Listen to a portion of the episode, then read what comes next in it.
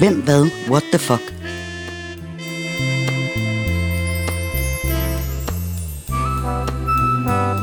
Et nedslag i et legendarisk opslagsværk fra før internettet blev født.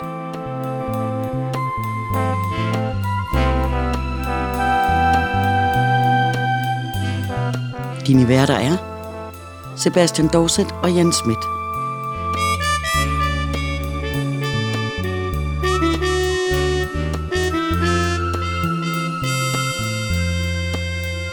Denne gang anno 1957.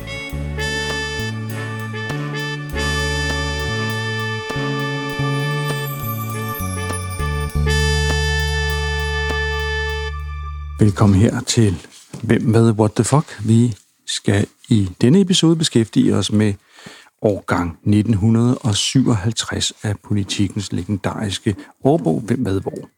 Ja. Og øh, jeg synes bare, vi kaster os øh, lidt ud i det. Øh, jeg vil gerne... Øh, der er sådan et åbningsbillede inde på, ja, på titelbladet nærmest, og det er simpelthen af, øh, af Englands dronning Elisabeth, som den 17. oktober 1956 indledte, øh, der indledtes en ny æra, som der står. Dronningen der, hun åbnede verdens første atomdrevne kraftstation, Calder Hall, hvorfra atomskarp elektricitet nu strømmer tøhe ud til forbrugerne. Ja. Det vil sige, verdens første øh, atomkraftværk står hun simpelthen og åbner her. Og hun har ikke engang sådan en sjov rumdragt på eller Nej, noget. de står nogle mennesker i jakkesæt og selskabstøj og, og kigger ud på alle disse mærkelige dingenoter, der stikker op af noget, der sikkert er utrolig giftigt ved nærkontakt. Men det sjove er bare, det viser også øh, øh, starten på bogen her, at det er en bog beregnet på utålmodige læsere, fordi Ja. at på siden overfor der er et sted, hvor der står indhold. Ja. Så står der forord, side 3, og så, så er det altså på side 4, der står indhold, og så står der nedenunder, står der så atomkraftværk i England, side 5. Hvis man ikke kan vente spændingen til man man lige skæver lidt til højre, så har man selv opdaget det. det er fantastisk. Ja, bogen starter jo som sædvanligt i disse årgange med sådan en sektion om, hvad der hente i løbet af året, eller årene, som ledte op til 1957. Vi er her i oktober 1955, og jeg vil starte med at sige, at nu er, hvad kan man sige, er, er det åbenbaringernes tid. I hvert fald øh, Molotov, han indrømmer ideologisk fejl om socialismen i Sovjet. Nå da da. Det var noget af en udmelding, var. Nok lidt et chok for de mange millioner i gulakkerne. Nå, men det var ikke meningen. Og øh, så øh, indledte vi jo med øh, dronning Elisabeth her, og til de af vores øh, lyttere, som måske øh, skulle have stiftet bekendtskab med Netflix-serien The Crown, så øh, skulle man tro, at de havde siddet med hvem med hvor i hånden, øh, øh, da de skrev manuskriptet her. Fordi her er der, der kan man nemlig se, at nogle af mange af de begivenheder fra The Crown, de, de bliver jo også nævnt her. Det drama. Blandt andet om den gut, som hed Townsend, besøger prinsesse Margaret i London. Mm. Og for de uindvidede, så er prinsesse Margaret, det er Elisabeths uregerlige og, og livsglade lillesøster, som jo blev forelsket i ham her, Townsend, som var fraskilt, og derfor måtte hun ikke gifte sig med ham. Og det var den eneste, hun egentlig elskede. Og, Sådan omvendt Wallace Simpson. ah, ja, Jeg siger, det er lidt en reference, jeg kan med kongelige, der gifter sig med borgerlige. ja. Det er vi heldigvis gået væk fra, ellers har vi ikke fået disse herlige prinsesser ind i den danske kongefamilie. Nej, det er det. Det er det. Og det viser jo også, at, øh, at det kunne de ikke helt holde. Jeg tror, problemet heller ikke, at han var borgerlig. Problemet var, at han var fraskilt. Det kunne man simpelthen, når man sidder som repræsentant for kronen, som jo er leder af kirken i Storbritannien, så kunne man da ikke øh, gifte sig med en, som var fraskilt. Er det noget, den engelske kirke ser, ser hårdere på end sådan den danske folkekirke? Eller? Ja, det tror jeg. Især ja, dengang. Ja. Ja, det var, den blev sådan set oprettet, fordi man ikke kunne blive skilt. Men Ja, lige præcis. Nå, til videre med noget mere smånyt. I Sverige er der stort svensk flertal for venstre kørsel. Ja, ja, vent de bare. ja, vent vent de i bare. 10 års tid, så kan det være. Og så er der et fint billede af Audrey Hepburn, der var på oh, lynvisit i København den 23. oktober Ja. 55, og med et meget bredt smil viser, at det er hun ikke utilfreds med. Der er lidt mere øh, i den her, øh, hvad hedder det, engelske kongehus gate. Øh, prinsesse Margaret er til middag med kirkens store. Hun forsøger måske at mm. formidle dem lidt. Og øh, de så jo hinanden, de der prinsesse, øh, prinsesse Margaret hos dronning Elisabeth om sine fremtidsplaner, står der også den 28. oktober. Ja, de følger godt nok intenst med det Ja. drama der. Ja, fordi dagen efter væltede et politiopbud om Margaret Townsend under deres weekend i Sussex. Øh, Hvis vi skal gå til lidt mere store politiske, så øh, Vestmagterne kræver tysk genforening på udenrigsministermødet i Genève. Ja, og så er- fortsætter Townsend Gate den 31. Ja, det gør den. Prinsesse Margaret giver afkald på et ægte Pete Townsend. Ja. Ej, men altså, sikkert Og, kærlighedsdrama. f- og få dage efter kommer så reaktionen, som de måske kunne lære, eller måske har lært Pete noget af. Townsend started The Who. Engelsk bitterhed mod kirken efter Margarets nej. Ja. Ja. Så er der, øh, hvad kan man sige, øh, de to Tysklande vil fremskynde deres oprustning, står der. Og øh, i samme sætning, det er den 7. hen i den 7. november, Londons underverden anklager politiet. ja, der tror jeg, de har misforstået, hvordan det fungerer. Det, det er som regel omvendt. Og nu skal vi altså lidt tilbage til, øh, til et sted, vi har været før, Sebastian. Uh. Øh, to gamle kendinge. Jeg ved ikke, om du kan huske Berlins øh, politis overmænd. Øh, vi talte om de her 20-knægte. Øh, så der kan man læse her den 10. november. Værktøj, der har tilhørt de to tyske store 20 brødrene Sass, fundet i kapellet på Garnitionskirkegård. Jamen altså, de har været om sig, disse SAS-brødre. Hvis man overhovedet må sige negative ting om nogen, der hedder SAS, uden deres døtre skriver kronikker, hvis man kan huske den. Ja, lige præcis. Øh, og der er også et dejligt billede her, hvor man kan se alt deres, øh, deres værktøj. Et, et sammenstød af tilfældigheder bragte brødrene Sass tyveri, eller 20 værktøj frem fra et skjulested i kapellet på Garnitionskirkegård efter næsten 20 års forløb. Og det passer også med, at vi forleden, der var, sad vi og, og talte om slutningen af 30'erne og talte lidt om de her Ja, to 20-knægte, som kaldte sig Berlins politis overmænd. Ja, men de er åbenbart ikke gode til at huske deres værktøj. det er godt, de ikke bliver kirurger. Ja, det vil være fatalt. Um, vi skal i gang med en trend, som øh, åbenbart kommer her, for ikke nok øh, har vi taget hul på atomalderen, vi har også taget fat på jetalderen. Øh, jeg starter med at læse her den 18. november. Jetfly eksploderede og styrtede i Limfjorden. Piloten dræbt. Men det lyder tragisk. Ja, og øh, hvis man så går hen til den 8. december, øh, jetjager styrtede ned over Nordsaling. Piloten dræbt. Har de købt de der F-35 fly allerede dengang? Nej, fordi de er jo aldrig kommet i luften jo. Nå, nej, det, det, de, de, de er meget sikre for piloten. Pilot snublede på landingsbanen over. Knæ, knæ øh, lederet. Ja. Den gyldenblonde bliver direktør for Cirkusrevyen. ja, og det skal vi nemlig lige holde øje med, for det kommer vi tilbage med senere mm. og, og taler mere om det. Vi kan også tale lidt om Sovjet, som har, har prøvet en vældig brintbombe, erklærer USA. Og så skal vi også lige tale om, øh, hvordan øh, urbaniseringen og byen har udviklet sig. For umiddelbart i sætningen efterstår der, de 400 parceller i Herlev kan nu bebygges med helårshuse. Altså Herlev, som i dag står som en øh, hvad kan man sige, implicit øh, sammenvokset forstad til København. Det ja. Ja. var altså ude på landet, hvor man ikke måtte have helårsbebyggelse her i 1955. Det er dejligt sommerhusgrund i Herlev. Ja, det er dejligt. Der er Lige i udsigt over Mileparken. Ja. Det bliver simpelthen så godt. væk fra byens larm. Og, ja. Så er der også en lidt what the fuck-agtig ting den 29. november. Ja. Olympiaderytteren kaptajn Niels Mikkelsen overfaldet af skambit i vild kamp med fem kongetiger. det er sådan, en- den, den skal I forklare mere. I kan ikke stoppe ja, der. nej, det kan I ikke. Hvordan i alverden kommer man i kamp med dem? Er det noget, er det forbindelse med hans olympiaderytteri, eller hvad er det? Eller er det sådan noget øh, sådan Las Vegas fight, han er kørende? Eller er det sådan, de har, de har sluppet løs på banen for at se lidt mere fut i det, ikke? Altså Ja, ja, få altså- noget fart på, ikke? Det olymp- olympiske lejeskomité har jo altid siddet der og kæmpet med om sportsgrene og spændende nok. Det, det der dressurridning, det er simpelthen for tamt. Ærlig. Ja, det er sådan en form for olympisk togkamp. Ja. Nå, øh, det her øh, atom, store atomspøgelse, det er som om, at alvoren ikke rigtig er gået op for dem nu. I hvert fald skriver de sådan lidt kægt om det. Sovjet og Amerika har nu tre slags atombomber, står der. Herligt. Og så står der øh, udenbart efter, en tysk soldat har i 10 år holdt sig skjult i København. Ja, den så jeg også. Det er lidt mærkeligt. Altså, det, det kunne de også godt uddybe. Hvordan har han holdt sig skjult? Han bare sagt, goddag, jeg hedder Jens Jensen. Ja, Ja, der er ja. ingen problem. Jeg har helt, været helt normal dansk mand hele mit liv. Ja, det var godt, vi slap af med de tyskere. hva'? ja. Ja. Nej, så kom den hjem. Jo, en anden ting, som også har lidt med Tyskland og krigen at gøre, som jeg læste. 25 personer dræbte, da bombe fra krigen eksploderede under tysk hus. Hmm. Og det øh, leder faktisk frem til, at jeg lige så for ganske, ganske nylig, at man på en sportsplads i Flensborg, Ja.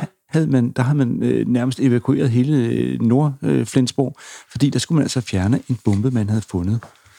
Øh, jeg tror, at det er noget med, at man scanner undergrunden. ja, så var der noget masse metal, og tænkte, det ser ikke så godt ud, det der. Og det ligner en bombe.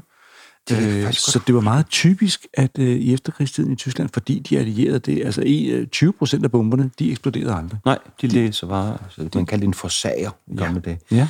Jeg kan huske det ryddede fra dengang de øh, ryddede det der Nord- Nordflensborg, at der var den klassiske ældre dame, der ikke ville forlade sit hus, der ja. simpelthen stod på sin ja. balkon og var rasende, og man tænker, jeg tror, bomben er lidt ligeglad med, hvad du synes om situationen. Ja. Ja. Ja, du har jeg ikke øh, luften, bombe. Nej. Nej, men jeg kan springe dig i luften. jeg vil gerne lige også bare lige en, en skøn formulering her. Øh, den øh, 13. december. Hele landet ramt af fantastisk tåge. Åh, det er den mest ugennemskuelige tog. Ja. Der er også et dejligt billede her af kong, øh, det må så være kong Frederik den 9. Ja. Ja, kongen sætter Jens Olsens verdensur i gang, og der har han, står han simpelthen sammen med Jens Olsens barnebarn, som holder, betuttede barnebarn. som holder hånden på knappen, mens den her øh, konge han trykker hånden ned og sætter uret i gang. Ja, de gør det sådan lidt sammen. Det er meget hyggeligt. Og så står ja. dronning Ingrid og smiler sødt ved siden af. De der politikere, hvor meget magt har de egentlig, Sebastian? Jamen, det kommer an på, at man spørger, om det er reptilians, der styrer det hele, eller Illuminati, eller det er rent faktisk dem, vi har valgt til det. Her kan vi læse, at øh, justitsminister Hækkerup erklærer, at tyvens dagbog af Jean Genet ikke er pornografi. Det er altså den slags magt, som Per Hækkerup havde. Magt over bibliotekerne. Ja. Ja, det har de så ikke. Hvis bibliotekerne ikke vil have dem, så kan de jo slippe. Aha, Hækkerup. Jeg ved ikke, om der skal være sammenhæng mellem de her to historier. Svensk stortyv flygter fra dansk toller i Havnegade.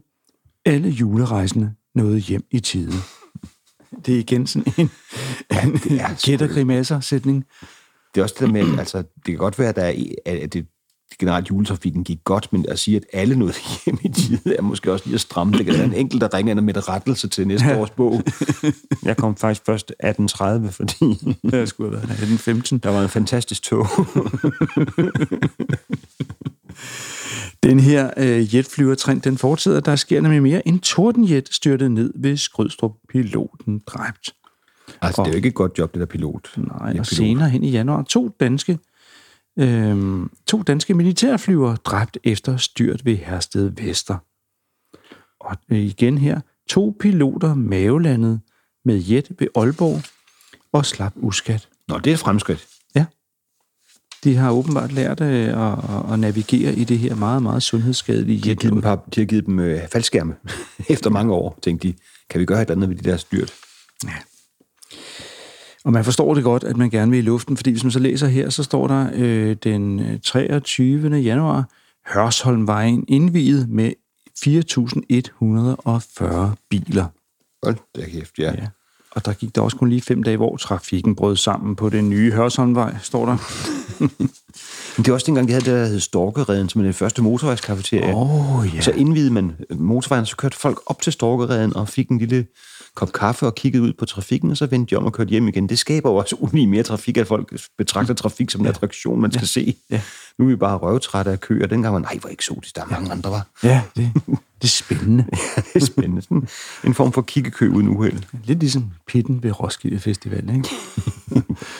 Nå, den her trend med jettene, den fortsætter, og nu har den bredt sig øh, over sundet mod Sverige. Svensk jetmaskine styrter ned over Nordsjælland. Piloten dræbt. Samme sæt, eller sætning efter, tordenjet for ulykker ved Bramminge. Piloten dræbt. Det er altså... Øh, nu må kommunen snart gribe ind, Sebastian. Ja, også i England. Engelsk landsby brand efter jetjægerstyrt. det er virkelig svært at få at virke. Ja, nu mangler vi bare, at ubådene springer i luften, så... Der må flyverne sige, nu er det bare mig. Kunne vi overveje lige at bruge pro- propelfly, til vi har fået styr på det her? Men det er jo det nye. Det er det nye. det er det nye, ja. Øh, hvis man bladrer om på side 18, så vil man kunne læse den sidste store indrømmelse i mange, mange år. Den østtyske sikkerhedschef Volweber indrømmer fejl i retsplejen. Okay, det er en meget fin måde at sige det på, fejl i retsplejen. Ja. Og vi bliver lidt i Tyskland og noget med erkendelse, fordi her den 4. Øh, af april, det tyske luftvåben foretog selv verdenskrigens første angreb på tysk by. Okay. For at citere Jørgen Varnes fra Matador, der slap den ud. Ja. Og der er også en anden, der slap ud. Ja. Dansk jetpilot reddet ved spring med katapultsæde. Ja. Samme dag. Nu har de lært det. Nu, om sider har de givet dem katapultsæder. Efter meget inde på griben fra piloternes fagforening. Det kunne vi gøre noget ved det her konstante styrt.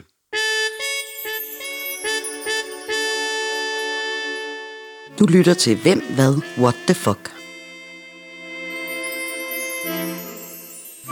En podcast med nedslag i et legendarisk opslagsværk fra før internettet blev født.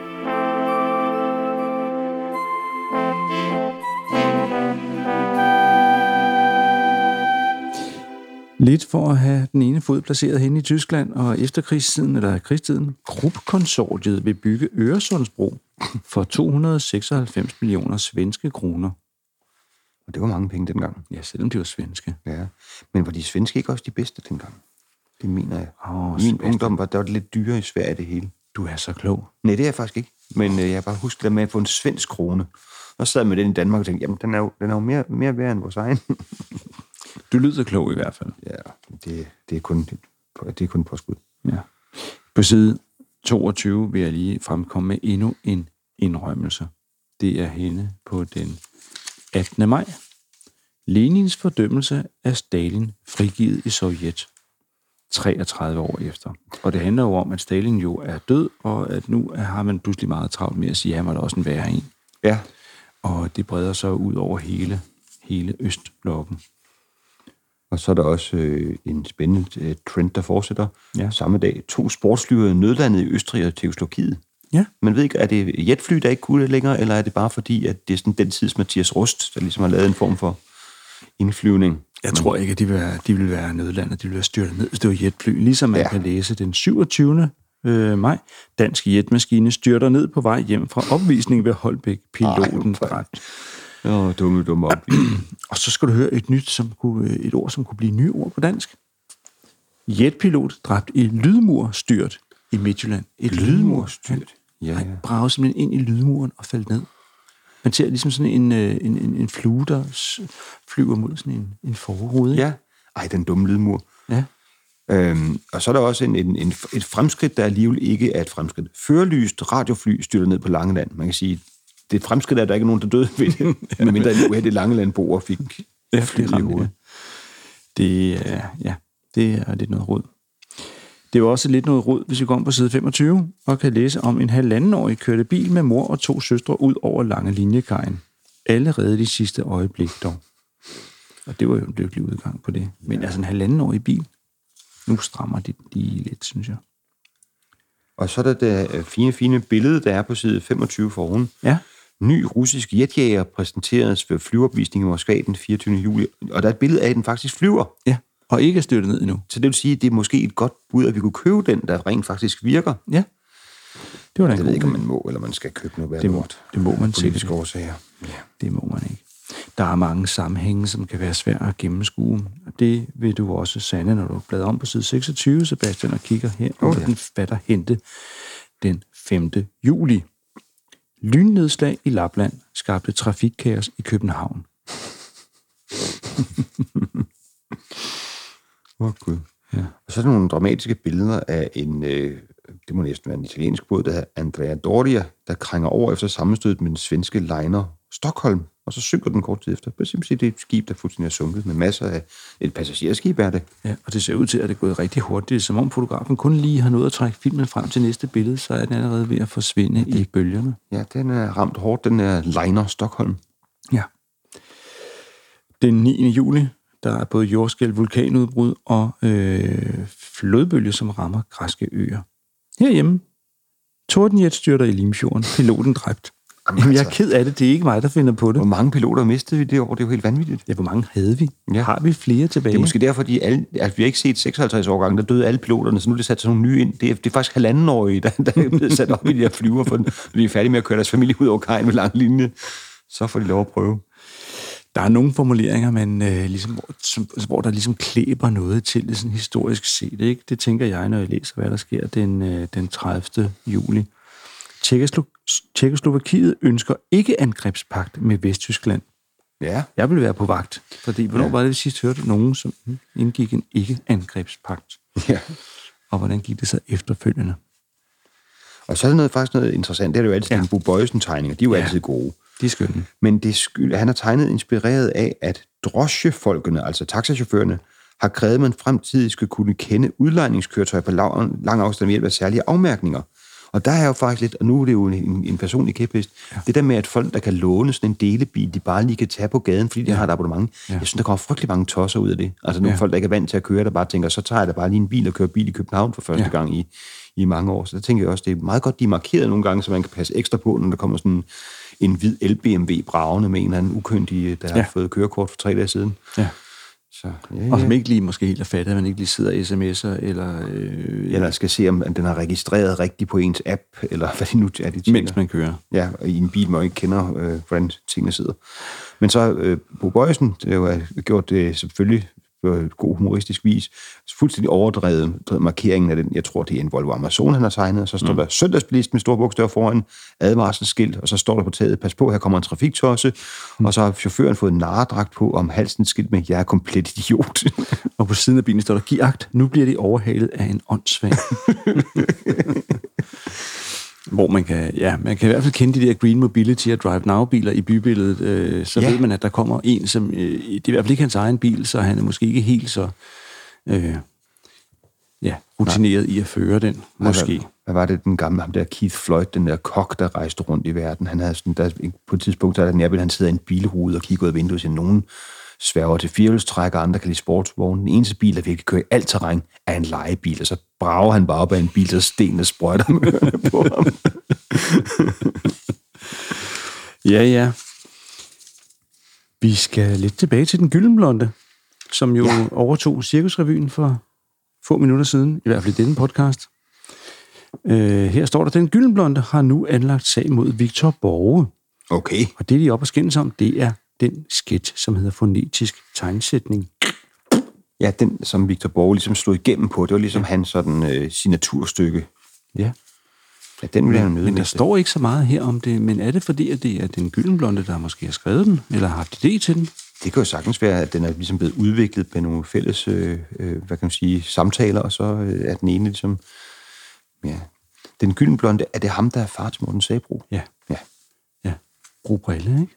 Som de også kaldte ham. Nej, var det ikke en anden? Var det Ja, var det ikke to sådan af den tid store, øh, der skrev? Det er så det, det, jeg siger, du er så klog, Sebastian. Det er jeg ikke. Eller du lyder sådan i hvert fald. Jeg postulerer ting, og så siger jeg, hvis man ikke kan modsige mig. Jeg er sådan en god konspirationsteoretiker. Jeg påstår bare noget, og når, så må andre bevise, det er forkert. Jeg er så gengæld ham, som kan redigere de her fejltagelser ud, Det er godt. hvis jeg synes. Det er jeg meget taknemmelig for. Øhm, før var vi også lige inde på sådan en, øh, at vi godt kunne tænke os nogle lidt flere oplysninger til nogle af de historier. Det samme gælder for øh, det, der sker den 20. august. Der står 300 rige engelske kvinders død skal nærmere undersøges. Hold da op. Punktum. Ja, det skal den da. Det, vi kan også lige uddybe en lille smule. Ja.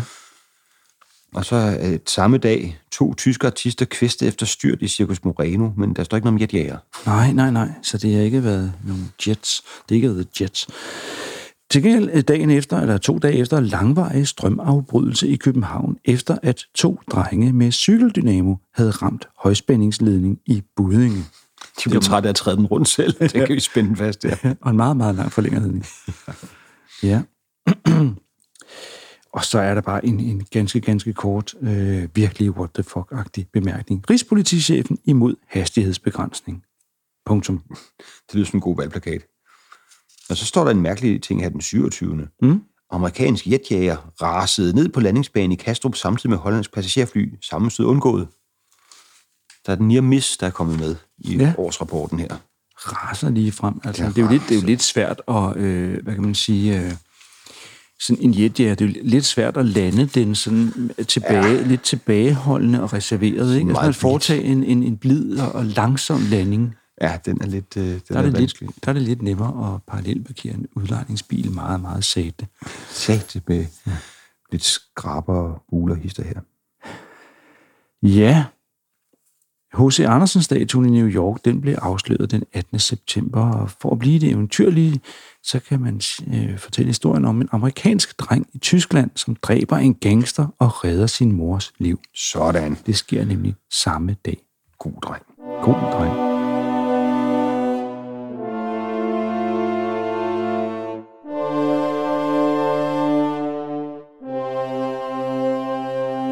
Vi er faktisk nået hen til øh, årets døde, både i Danmark og i udlandet. Uh, Men jeg har ikke lige streget nogen ind.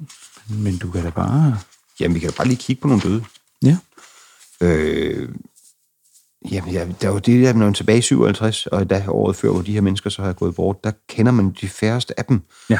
Skuespilleren Charles Wilken har garanteret været glimrende, men jeg har aldrig hørt om ham. Han ser god ud. Lidt, Ja. ja. lidt bister, Ja, sådan men en øh, god, god skurkerolle. god karakter, ja, karakterfuld. Øh, Og så er der en, der hedder forlagsboghandler Frederik Gad, og jeg må jo gætte på, det er Gads forlag. nå, ja, ja, Der er lynhurtigt. du er lynhurtig. Jamen, hvad har vi så i udlandet? Er der andre, som... Øh, som Men det er jo det, det forfatterinden Edith Rode har man da hørt om, men ja. Ja. det er så også en af de få. Og så er der en meget ungdomlig herre ved siden af hende, mm. nemlig skuespilleren Mogens Davidsen. Og der så jeg lige øh, i, i de ting, vi bladrede igennem, at han var død i en bilulykke, og det kan man også se, for han er født i 15 og dør altså i 56, så han ja. blev ikke meget gammel. Nej, det var, det var for tidligt. Ja. Ja. Ja, jeg har egentlig ikke mere at knytte til dem, vi har sagt. Nej, man kan sige, det er jo ikke for at nedgøre de mennesker, der så er gået bort, men det er måske ikke, når de kendte mennesker ikke, man kan ikke finde så mange kendte, så er det et godt år, der er ikke døde nogen af de store, Ja. udover selvfølgelig Bertolt Brecht døde, Åh, oh, ja. som seksualforskeren, der hed Alfred Kinsley, den amerikanske lavede Kinsley-rapporten, Kinsey-rapporten, undskyld, Ja. som øh, jo kortlagde amerikanernes sexliv til manges overraskelse og også sådan lidt forarvelse, fordi viser sig, selvom man har de meget puritanske tilstande, hvad man må sige og ikke sige, og stater, der har regler for, hvordan man må gøre ting, så havde folk faktisk ret almindelige sexliv sådan i, i Ja. moderne dansk forstand også. Ja. Så øh, det, blev han meget, det skabte en meget forarvelse med. Nå, ja. Ja, jeg vil skal tale om noget meget mere øh, jordnært. Øhm, vi skal tale om gamle danske mønter og deres historie. For Ja. eksempel daleren. Den, øh, for, altså navnet på den mønt, det forekommer især i sammensætningen en rigsdaler. Og navnet stammer fra det tyske en taler, og oprindeligt Joachimstaler, efter det sted, hvor de første mønter af denne benævnelse prægedes. Som dansk mønt øh, frem, øh, fremtræder daleren første gang i 1544. Og øh, omkring 1625 ændredes navnet til speciedaler og rigsdaler. Hertil kommer kurrentedaler, og i 1813 rigsbanksdaleren, der fra 1854 benævnes en rigsdaler. Så Rigsdalers moderne udtryk. Ja. Kronen, det er en ældre dansk sølvmønt. Den blev indført første gang i 1618 af Christian den 4., og den blev fortrængt af kurantdaleren, som vi lige har talt om, og præget sidste gang i 1771. Og øh, så vendte den så tilbage som myndighed i 1875. Mm. Men det er ret sjovt, fordi da jeg var, øh, da jeg var lille, og man var på sådan en form for loppemarked eller noget tilsvarende, kunne man godt opleve ældre herrer, der sagde, den kan du få for en daler. Ja. Så jeg havde en idé om, en daler bare var to kroner. Så om der ja. på et tidspunkt har været en form for dalermønt, eller to kroner mønt, der hed en daler, det ved jeg ikke. Men, Det tror jeg, der har været. Ja, det er en, en daler, det er... Jeg tror, værdien var 2 kroner Ja. på en daler. så kan jeg godt sige, så kan man også godt rationalisere den væk, hvis man bare har Ja. to en kroner. Det er nogle gange lige så godt. Men vi har jo haft to kroner. Vi har to kroner. Ja, det har Det vi. er så længe siden, jeg har set mønter. Jeg aner faktisk ikke, hvad vi har længere. Ja. Findes 50 øre stadigvæk? Øh, ja, det gør den. Nej. Det gør den. Specie, det er ikke en delikat lille småkage, som har den øh, dårlige egenskab, at man kun kan spise den en hel brædepande ad gangen. øhm, det betyder egentlig et daler en specie, og det betyder daler i et stykke, i modsætning til daleren kurant, som var i småmønt. En specie, det var en hovedmønt i Danmark indtil 1825. Det er sjovt. Men ja. altså, det må også være derfor, man har kaldt småkagen for specier. Ja.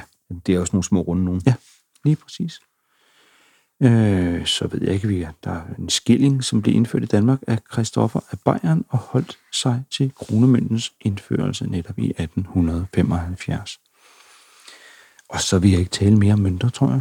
Der er ellers meget fin statistik over lige over om, øh, hvad møntsorter hedder i andre lande. Ja, der kan kom med den. kigge en gang og sige, i Albanien hedder de Lek, og i, i Indonesien hedder det Rupia, og så hedder det Rial i Iran, og så er det sådan, det, er altid, det går lidt galt, fordi når man så når over til nogle andre lande, så hedder det alt pludselig dollar alle vegne. Ja. Pund og dollar, pund og dollar, pund og dollar mark. Ja. Udover det der slot i Polen. Det er sådan et godt ord. ja. De her pund, var det øh, i de her Commonwealth-lande, hvor de jo brugte...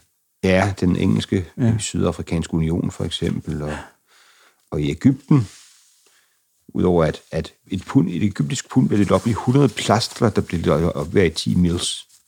Eller mils. Ja. Så ja, men de har fået indført deres, deres dollar rundt omkring, og deres pund. I dag vil mange af dem her være, øh, der vil der stå euro ud for. Ja, det er blevet lidt kedeligt, at de oversigter. Ja, Nede i ja. banken kan man godt se, at de savner lidt, for der står typisk sådan euro ud for en rigtig mange lande, og så lige de der 3-4 stykker, der har deres egen, de får særstatus.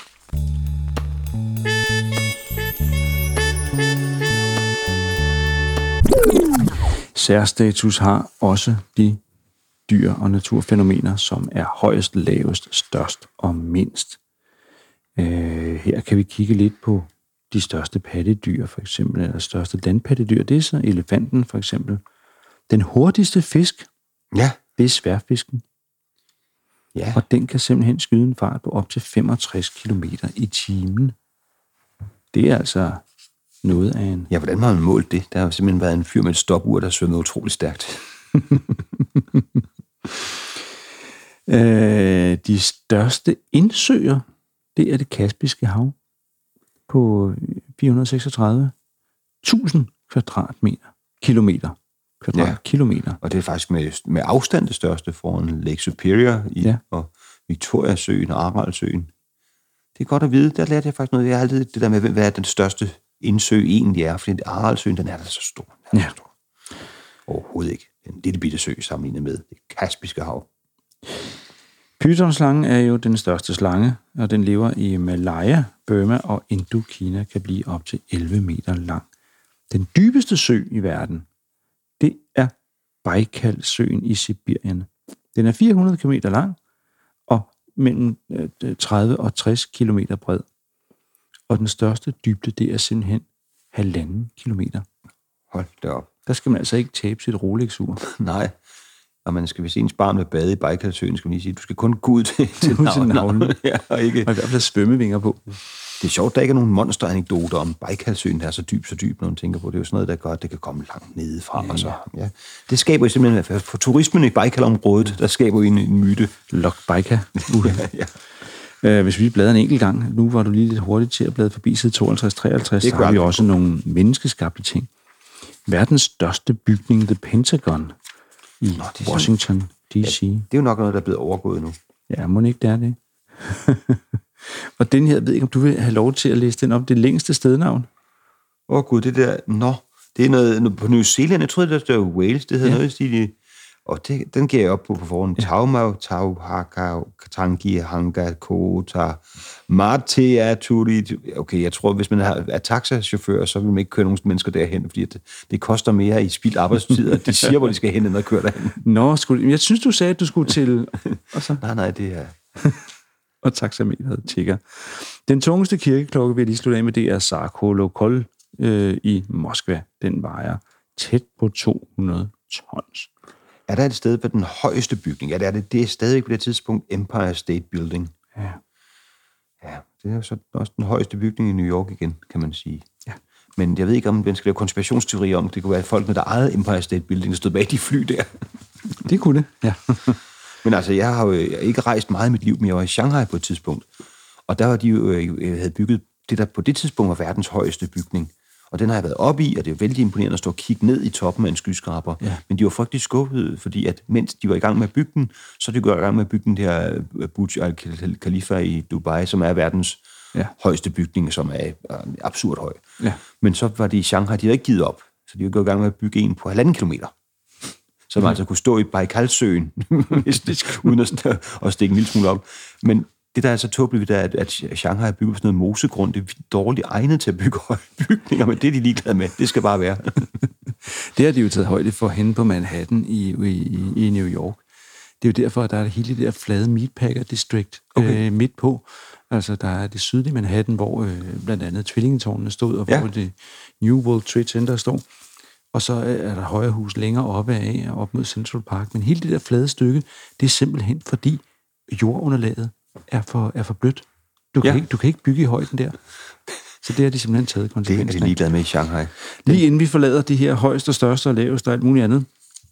Det højeste fødselstal, altså vi, og vi er her i 57, Guam i Oceanien, 60,8 levende fødte per 1000 indbyggere. Og det, der er lidt overraskende, det er, at det laveste fødselstal, det finder vi i Vestberlin, ja. hvor der kun er 8 levende fødte mennesker per 1000 indbyggere. Ja, det er ikke meget. Er det fordi, at de er helt uh, traumatiseret og slet ikke vil forplante sig? Det er alt det krig, du. Det kan bare ikke lide det krig. Nej. Hvad sker der i Østeuropa? Og hvorfor? Ja, den 25. februar 1956 holdt det russiske kommunistpartis første sekretær Nikita Khrushchev en, øh, på partiets 20. kongres i den tale, hvor i han fordømte Stalins styre som et blodigt, lovløst regime, der havde skadet den kommunistiske sag. Terror, tortur og lovløshed havde præget Rusland i de år, da Stalin som diktator gennemtvang sin forbryderiske vilje. Ikke blot i Sovjet, men også i de østeuropæiske lydlande. Mm. Og lige den her fordømmelse, den fik selvfølgelig vidtrækning virkning netop i de der østeuropæiske lydlande, som jeg alle sammen siger, ja, vi synes også, at han var en skider. Ja, det har vi altid tænkt. Ja, ja. Øhm, ja. Øh, hvad kan man sige? Efter Khrushchevs øh, tale der, så må de kommunistiske ledere i Østeuropa give oprejsning til de endnu levende ofre for stalinismen, men også de døde og henrettede kommunister, der havde våget at sætte sig op imod Stalins diktatur. De blev rehabiliteret posthumt, altså efter døden. De, der var blevet dømt eller henrettet som titoister eller folkefjender, er nu helte, martyrer og gode kommunister igen. Ja, det er igen det er sådan et dejligt tilbageblik, for det var jo så kompliceret med det der socialisme og kommunisme, ja. fordi at alle havde forskellige idéer, og det står der så også så fint her. Det som Tito ville, som jo var Jugoslaviens øh, diktator, eller hvad leder, øh, alt efter øh, hvad man synes om ham, det var, at han synes, at man skulle ligesom tilpasse styreformen til landet, og man skulle ligesom ja. gøre det med, altså man, hvert land skulle gøre det, der var bedst for dem, ja. hvor Moskva jo ville diktere over for lydlandet, der jo det var grund til, at de lydlande, at de skulle bestemme centralt, hvordan man gjorde, og det mente Tito ikke, man skulle, og det er derfor, at man kunne henrette folk for at være titoister. Ja.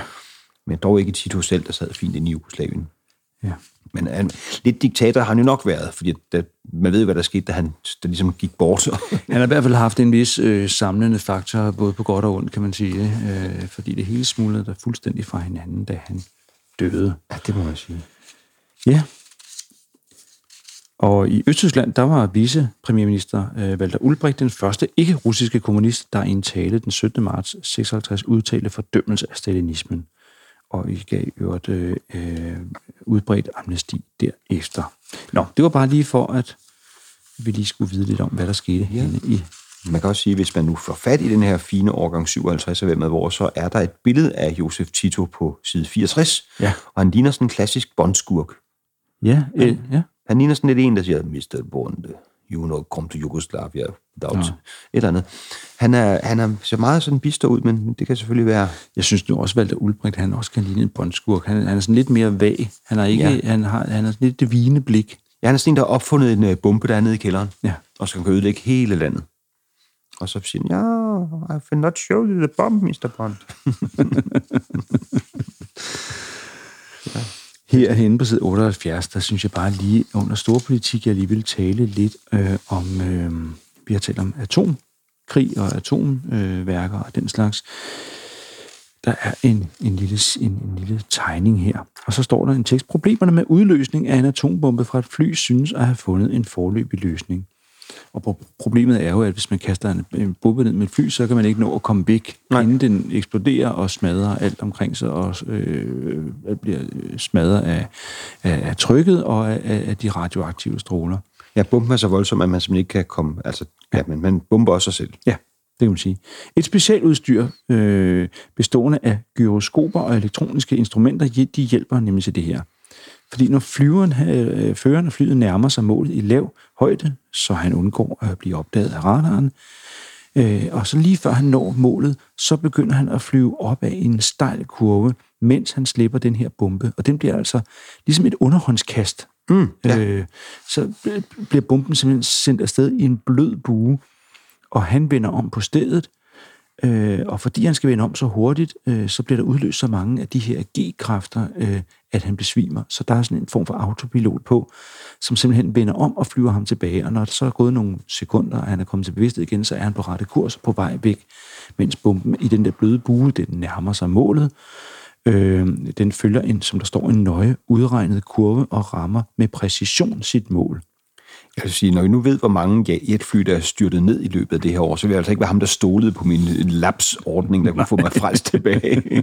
det kan være den, der har fejlet, og ikke de dygtige danske piloter. Det kan være det, de har øvet sig i det her, Ja. da de styrtede ned alle sammen. Kender de egentlig Danmark? Bliver der spurgt under Danmarks Land og Folk.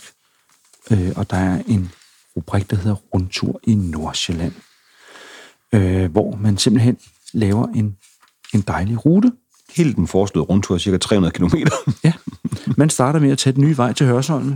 Jeg stopper lige får en kop kaffe på Stokkereden. Ja, og så kan man i øvrigt høre sådan se både kirken og parken og jagtmuseet. Derefter kører den videre mod Frederiksborg, hvor man kan nyde det smukke slot og den smukke slotspark. Turen går videre til Æbelholt, øh, hvor der er en middelalderlig klo- klosterruin, og så kører man sådan lidt på må og få gennem Gribskov og når frem til Fredensborg, hvor man kan nyde slottet og parken. Mm. Man runder Helsingør og Kronborg, kører over mod Tibirke, øh, over nordkysten, kommer til Hundested, hvor man kan se øh, Knud Rasmussens hus, øh, og til sidst, inden man vender snuden hjem, så kan man lige lægge vejen forbi Bastrup Tårn, hvor der ligger en borgruin fra cirka år 1100. Er det Ja. sådan en tur, som du, øh, nu kommer du fra det jyske, men en lignende tur, du ville kunne ikke genkende til fra din barndom? Ja, jeg tror aldrig, vi har taget så meget på en gang. men Jeg tror, vi har været de fleste af stederne. Altså, Ja. ja. Ikke lige sådan, men altså, øh, Ja. har sådan, øh, kørt forbi nogle af dem og blevet tvunget ind, især i selvfølgelig slotter og kirker og den slags. Der, det skulle man altid lige se. Det var utroligt spændende. Ja. Ja. Endnu en kirke. Men altså, nu, når jeg kigger på det nu, så er det jo steder, jeg har cyklet nogle af dem. Ikke Ja. ja. samtlige, vil jeg sige, men der er sådan nogle gode ruter der. Det skulle have været rart dengang, hvor der ikke var motorvej, man skulle krydse over og under. Og det er de ligesom, der har, de har sprunget nogle ting over, kan man sige, som ikke er nævnt med billeder, eller er vist med billeder. Blandt andet Tegners Museum oppe i Rusland, i Villingebæk, mm. tæt på Dronning Mølle. Det er jo, der er også en smuk park, hvor man kan se nogle af de her storslåede skulpturer. Ja. Meget potente mænd, som slår andre mænd ihjel og sådan noget af den stil. Ja, ja. Det er en meget fin strækning deroppe. De har, øh, vi skal nok undlade at gennemgå det hele, men de har lavet en rundtur i Sydsjælland, på Sydhavsøerne, på Bornholm, på Fyn, Den på Sydsjælland er 500 km lang. hold da fest, og Nordjylland og Sydjylland. Den på Fyn er 480. Men jeg er spændt på Bornholm. Hvor meget er de nået op på der? Nå ja, den, Den foreståede tur i Nordjylland er cirka 970 kilometer. De er virkelig ambitiøse. der skal man nok sætte to dage af til den. Syd, Sydjylland, øh, 870 kilometer. Jeg, nu mangler lige Bornholm. Hvor, hvor lang var den blevet? Ja, det fik jeg ikke set. Øh, hvor var Bornholm? Hvor var det fine Bornholm? Jeg savner det fine Bornholm. Der, rundtur på Bornholm, 140 km. Det er til års. Men det er også hele vejen rundt. Man kan sige, Ja. det er også sådan cirka 40 fra ende til ende. Når man sådan kører lidt omveje, så ender man på 140 i alt. Ja. Ja, ja. Men altså, Så er der til gengæld langt derover, det er der, ja. Og der er ikke kommet en bro endnu. Nej, og det har faktisk ikke været forestået sådan rigtig alvorligt, endnu, udover af Bornholmer. Og det, og det undrer mig. Det kan være, at de vil have en bro over Ekodalen. Her for tiden, øh, der raser debatten i disse år meget om indvandring til Danmark. Her i 57, der taler man om udvandring fra Danmark. Hvor vandrer folk hen, når de vandrer ud? ja. Og der er så lavet her med sådan store øh, vægtede pile, så man ligesom kan se i forhold til de andre lande, hvor er det, man udvandrer.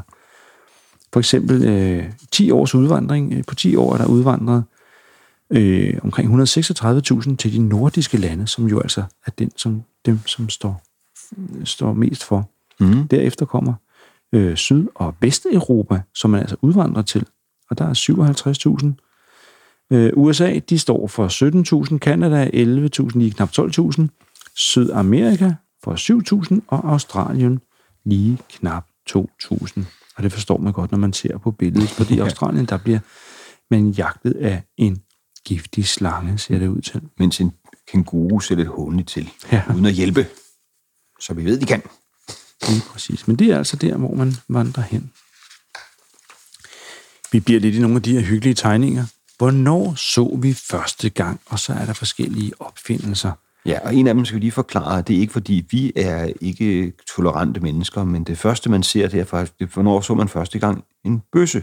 Og det er altså våbnet, der er tale om. Det er ikke en eller anden opgør med noget som helst. Nej, den så man i år 14, omkring år 1400. Det er godt nok også valgt en primitiv model. Ja, det synes jeg. Øh, Første gang man øh, så, eller i hvert fald oplevede en folketælling, det var i 1769, og der talte landet cirka 800.000 indbyggere. Når man tænker på, at der var folketælling i det gamle testamente, eller det nye testamente omkring ja. jul, faktisk, så øh, er det lidt sent, vi kom i gang. Ja, det må man sige. Første gang man så et gasværk, det var 1853, og det var i Odense. Første gang, og det er lidt, øh, der vil jeg så sige, der er lidt med formuleringen. Første gang man så en radioudsendelse, det er nok første gang man oplevede en radioudsendelse, det var i 1922, og her viser man så et hyggeligt krystalapparat. Ja. Første det, det, gang, ja, det, du forklarede mig et tidligere afsnit være. Det er dem, der ikke krævede strøm. Ja, lige præcis. Og det, ja. Første gang, man øh, oplevede kvindelig valgret, det var i 1915. Ja, første gang man oplevede fjernsyn var i 1948, og første læserbrev, der klagede over genudsendelser, var også i 1948. Ja, der gik dog nogle år før, at Jacobsen fik oprettet øh, sine øh, tv-seerforening. Ja, man kan ikke lave røde lejesvend, før man har farve-tv. Første gang, man så en kartoffel, det var i 1719, og allerede tre år efter, så havde man et propagandaskrift for kartofler. Det gad jeg ikke være redaktør på. Hvad skal vi skrive i dag? Men de er gode, det skal vi også i går. De, de smager godt, det skal vi også i går. De er presset. De er sunde. Åh, oh, Gud. Ja. Man kan mose dem. Sådan, kør. Kør, kør. Kenneth. Ja, men øh, så vidt første gang, man så ting. Og vi bliver lidt i det samme igen. Altså, det, når jeg siger det samme, så er det fordi, der er et opslag med dejlige illustrationer. Hvad mm. vil de unge være? Og så er der, står der ud af en, øh, en overgang, vil jeg tro, af, hvor mange vælger at uddanne sig til det ene og det andet. Og så er der en lille tegning, som viser, hvad det er, de vil lave. For eksempel tømrer, der er der en sav og en hammer og så videre øh, smede og maskinarbejder, der er noget nogle tandhjul og et skydelæger og så videre. Øhm, kolonialhandel, ja, der er en ølflaske og nogle, nogle andre ting. Ja. Og så er der så også noget øh, litografier og kemi. Et eller andet. Der er 111, der kan være det. Det er de vist med sådan nogle mærkelige øh, penne og øh, Ja. blækhuse og andre redskaber, de der man bruger til at lave ridser i til litografi. Det er meget detaljeret øh, opdelt, synes jeg. Øh, øh, der er både ja, øh, hatte og bundtmag af guld, sølv og øh, øh, elektroplitflagende, bogbinder, tobaksarbejdere, former, glarmestre, maskinsnekere. Det var der ikke så mange, der gerne vil være. Tandteknikere. Det var det 31, der gerne vil være. Og så står der, her er 19 piger. Det er de delt op nogle gange, hvis der er et eller andet fag, hvor der er en, øh, en, en stor, stor gruppe kvinder, der er med. Så står der for eksempel kontorfaget Ja. 2706, heraf 1794 piger. Og det, men med smeder og maskinarbejder, der står der bare 4558. Ingen kan jeg længere. Ikke en eneste kvindfolk. Sebastian, hvordan vil den her se ud i dag? Altså, hvor har vi øh, somi specialist og Influencer. og influencer? Det er en million, der gerne vil være influencers. Så nogle, der vil være bloggere, nogle, der gerne vil være bloggere, Ja, jeg så ved ikke, nogle, om der gerne vil være YouTuber. Ja, og så er der mange, der gerne vil være noget med medier. Ja, Det er den største gruppe. jamen det kan man ikke, det skal, det skal, ud, det skal udspecificeres, fordi det, Bogbinder, det er noget med medier. det er rigtigt. Det var der kun 81, der gerne vil være. det er anderledes i dag. Men det er også interessant, tjenerfaget, der står, der er 121, der gerne vil være tjener, og der er heller igen ingen kvinder. Nej. Og det er lidt sjovt, fordi i dag opfatter, hvis man går ind på en café, det må man jo igen nu, hvis man Ja. har en eller anden form for adgang til det, så øh, er det jo typisk, der står en ung kvinde bag disken. Ja. Men den her gang var der altså noget, noget mænd blev. Modsat hvis du gerne vil arbejde i sæbe og parfumehandel, 123 ønskede dette af disse 122 kvinder. Ja.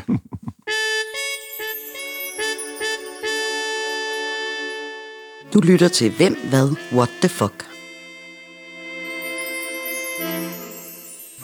En podcast med nedslag i et legendarisk opslagsværk fra før internettet blev født.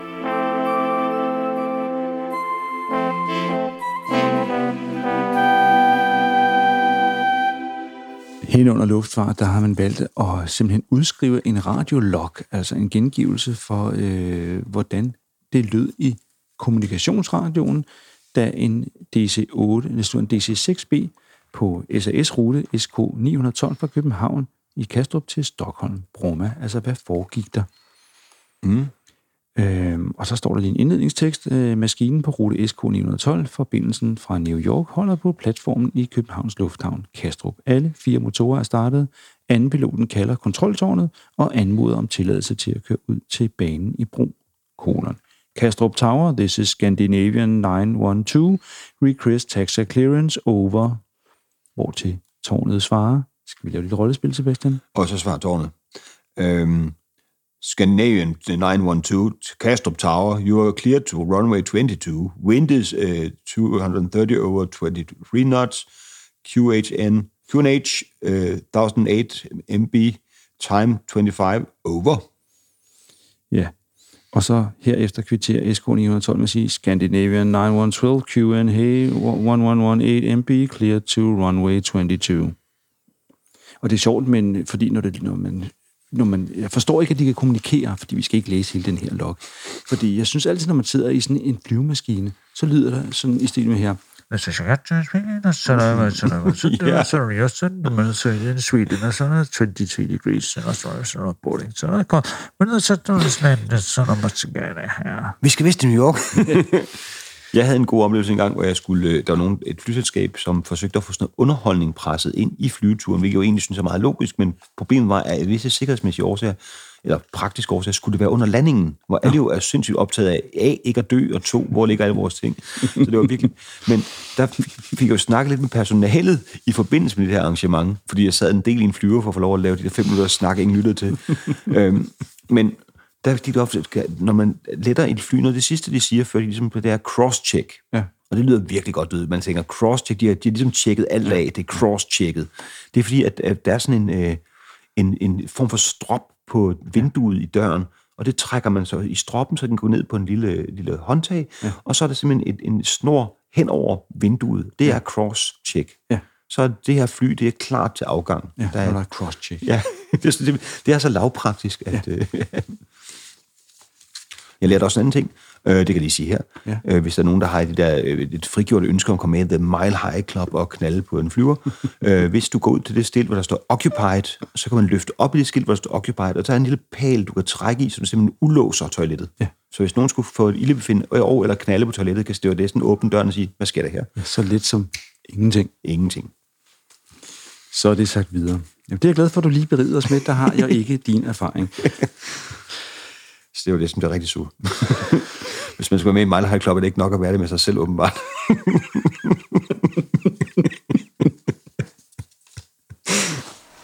Petersen, glimrende mål. Og træffeligt dirigeret hovedstød der af Bjarne Petersen på Bostrøms lige så udmærket set indkast. Så er vi nået til sporten, betyder den her lille jingle jo. Efterhånden har man vel lært det. Så øh, ja, skal vi kaste os ud i at tale lidt om fodbold?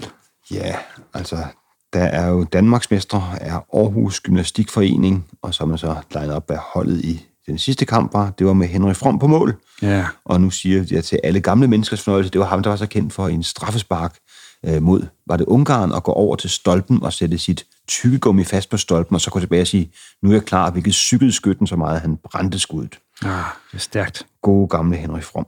Ja. Og Så hvad har har man, vi? man har simpelthen pointstillingen på første, Ja. anden, tredje division og Ja. kvalifikationsturneringen. Ja. Og jeg skæver lynhurtigt ned over den for at se, at Vandløse ligger faktisk nummer 6 i anden division. Nå, nå, nå, du stryger lige forbi uh, KB, som ligger nummer 9 i første division. Ja, det ser ikke for godt ud. 13 point for 18 kampe. Men det kan godt være, at Vandløse ligger på 6. pladsen i anden division. De ligger i anden division. Det gør Brøndshøj ikke. De ligger i tredje division. og roder rundt gør det. Men de roder rundt på førstepladsen, så året efter kan der komme nogle brag, nogle lokale Ja. brag. Jamen, det er, det er næste år. Men det gode ved det her år, hvis man har fynske aner, det er, at det bedste fynske hold er B909, der ligger på en fjerde plads i mm. første division. OB ligger nummer to i anden division, 13 ligger nummer 4, mm. og så er der nogle andre, nogle af de der Odense fynske hold, KFM Odense ligger sidst i tredje division. Så ja. der er også et flot billede af Erling Line Larsen fra B909, som blev, fik debut som højreback på landsholdet, og smiler meget bredt, både over debuten og over, at altså, de er det bedste fynske hold. Ja. Det er stort ude i, i nierne. Det er flot klaret. Undskyld. Der er nogle dejlige actionprægede fotografier for en gang skyld her. Øh, der er en målmand, som kaster sig efter, øh, efter bolden her. Det er der flere af. Øh, Kai Jørgensen, som klarer straffesparket i landskampen mod Sverige-Danmark. Han er også ude, ude i fuld længde og parerer. Det, det er en god historie bag de to billeder der. Ja. Hvis man ser billedteksten på det første. Ja. Danske fodboldverdens overrumpledes af, at landsholdsmålmanden Per Henriksen øh, be- hans beslutning om at ville spille i marken, Ja. om det så skulle være på et femte hold, som han sagde. Ja. Og så bliver han, har hans afskedskamp mod øh, Sovjet i, øh, i den 1. juli, og der kaster han sig rundt her og redder flot et skud på det billede, man har valgt. Men han gad altså ikke stå på mål. Og det kender rigtig mange, der har spillet fodbold på øh, det super lave niveau, jeg selv har været på. Mm. Man gad sgu ikke være ham, der stod på mål, så hellere løbe rundt ude på marken og være lidt mere med i det hele. Det har han simpelthen tænkt. Han gad ikke stå på landsholdet, han har spille øh, ude i marken på lavt niveau. Og der synes jeg, han har, jeg har fået en ny fodboldhelt. Ja. Ganske op i åren. Ja. Dramatikken når sit højdepunkt på det tredje billede. Den uheldige finske bak Raimo Hagstrøm, som i et klodset benspændsforsøg, vellykket benspændsforsøg, øh, mod Ove Andersen brækker benet. Og det er fodboldlandskampen i Helsingfors mod Finland og Danmark, som Danmark altså vinder 4-0. Ja, hvis de takler så dårligt, de brækker benene, så har man ikke mange chancer. Han spiller som et brækket ben. Og så er der sådan et flot en flot grafik, de har fået ind i sporten. Det har jeg faktisk ikke set før. Nej, De har lavet, hvis verdensrekordindehaveren i spydkast brugte sine kræfter, ville han spyd noget længere end Storbæltsfærgen broens længde. Så har simpelthen vist, at verdensmester i spydkast, Janusz Schidlo, han har kastet 83,56 meter. Det er godt og vel samme længde som Storbæltsfærgen. Det er ikke så, det er ikke så præcist angivet, men det er meget fint, at der er et billede af en lille spydkast og sådan en færge. Det er meget illustrativt. Og godt beskrevet. Godt beskrevet var også indholdet, synes jeg, øh, i hvert fald for din tid, Sebastian, af Ja, den her årgang 1957 af Hvem med hvor.